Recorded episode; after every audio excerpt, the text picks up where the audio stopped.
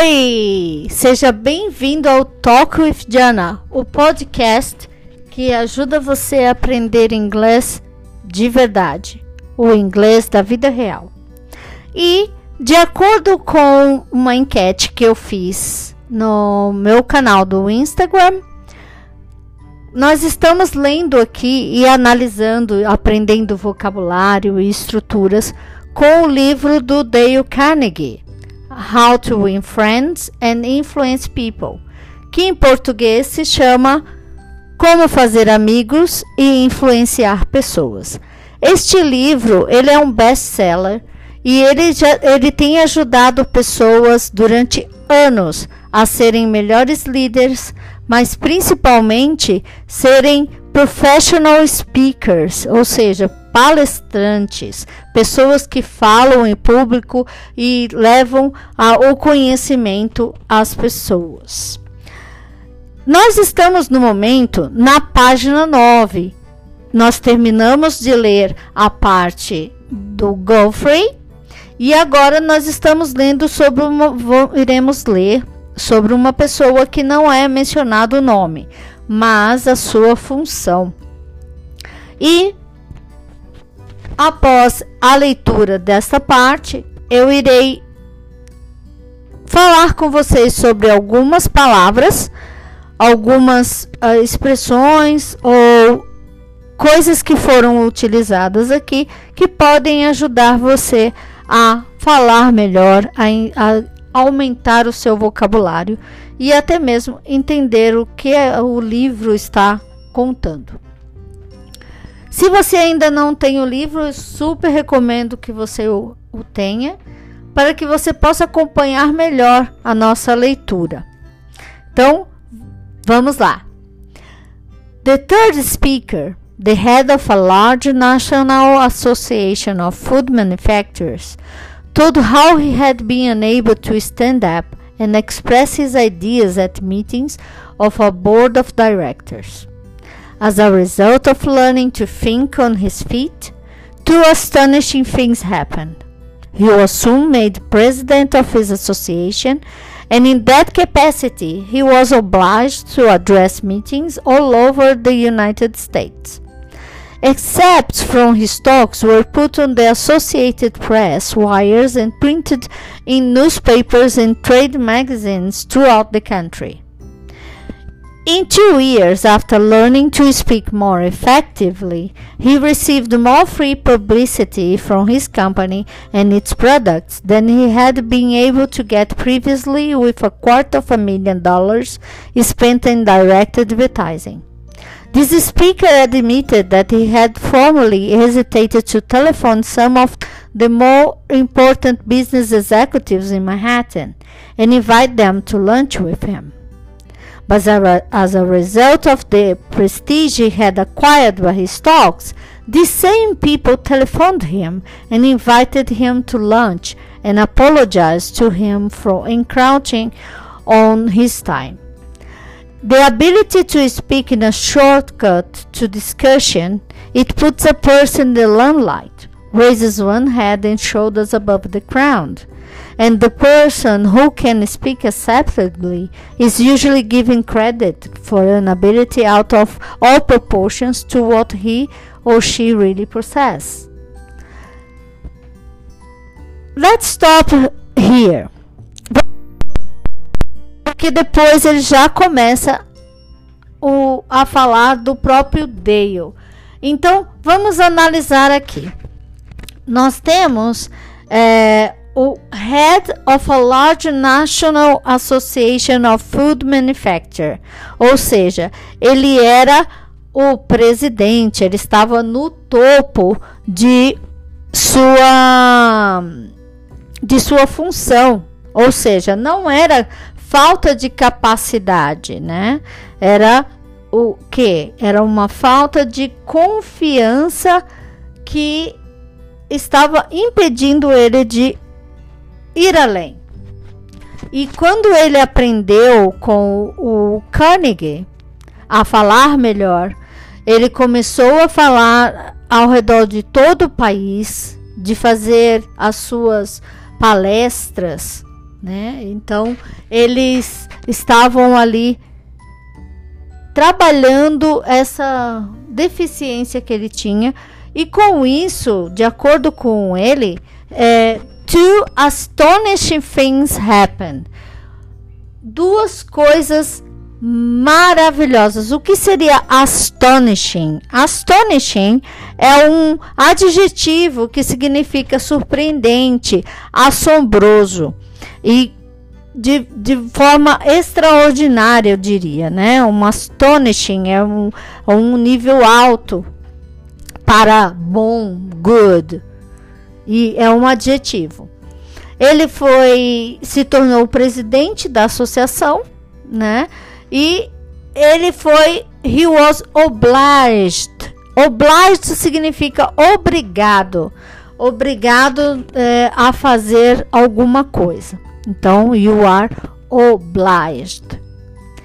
E excepts, excepts, ou seja, trechos, excepts from his talks, trechos das suas palestras, eram colocadas né, é, em jornais e trade magazines.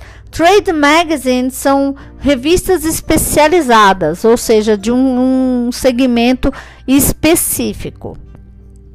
E dentro de dois anos, segundo eles, ele teve mais publicidade para a companhia e para o produto do que ele teve gastando 500 milhões de dólares, ou seja, quarter of a million, um quarto de milhão, é, em, em propaganda. Ou seja, ele, ele conseguiu mais resultado não promovendo a empresa diretamente do que promovendo a empresa diretamente.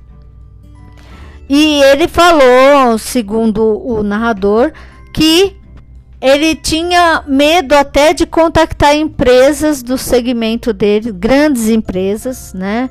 Para que ele pudesse ter um almoço com os presidentes. E após ele aprender a se comunicar melhor, foram essas pessoas que entraram em contato com ele e ainda pediam desculpas for encroaching. Encroaching significa invadir, invadir o tempo dele.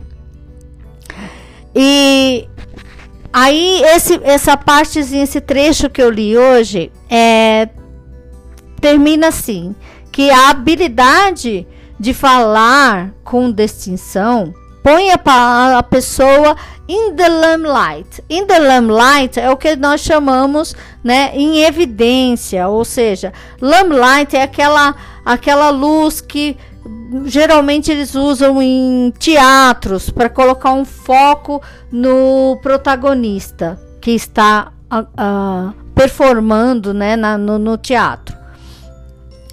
E ele diz que a pessoa que consegue falar de uma forma aceitável normalmente consegue ter uh, mais crédito, né?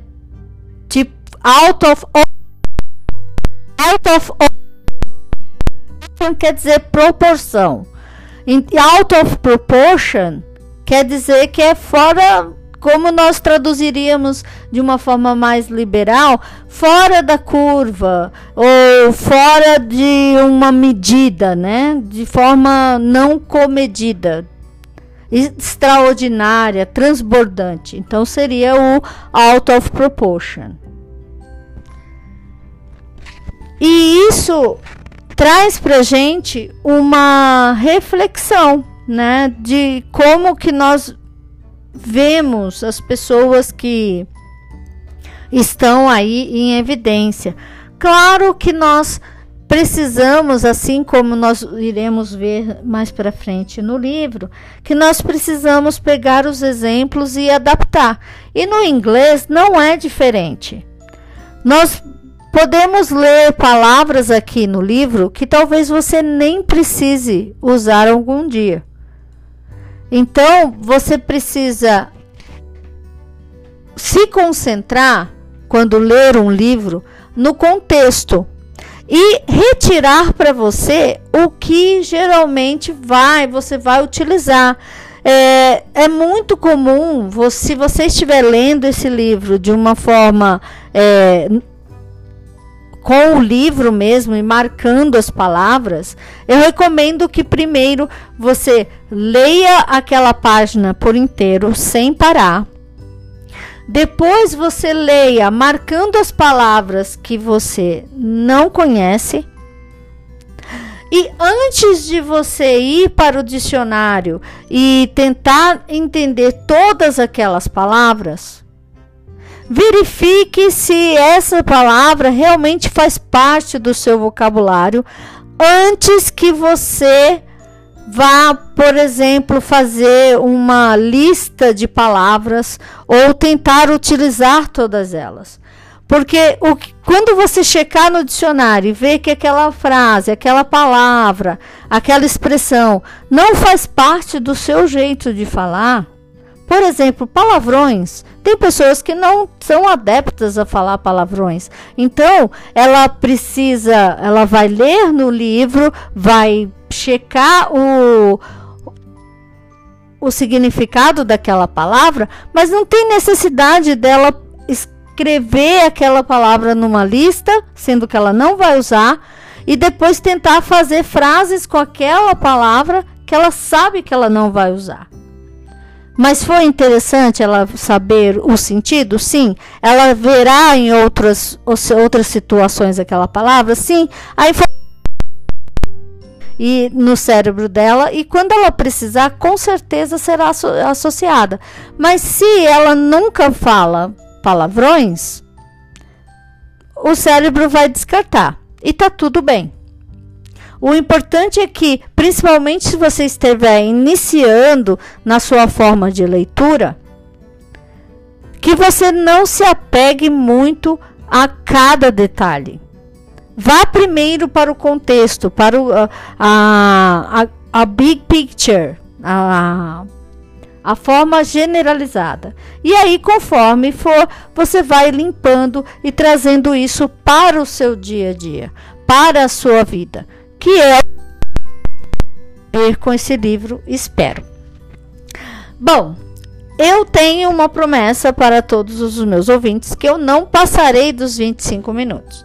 E como a próxima parte já é sobre uma outra pessoa, eu prefiro finalizar este episódio por aqui. Aguardando você, você pode acessar o meu conteúdo no Instagram, no YouTube, no Telegram. Este podcast, você tem várias formas de entrar em contato comigo. Então fique à vontade e será um prazer ajudar. Então, até o próximo podcast. Bye!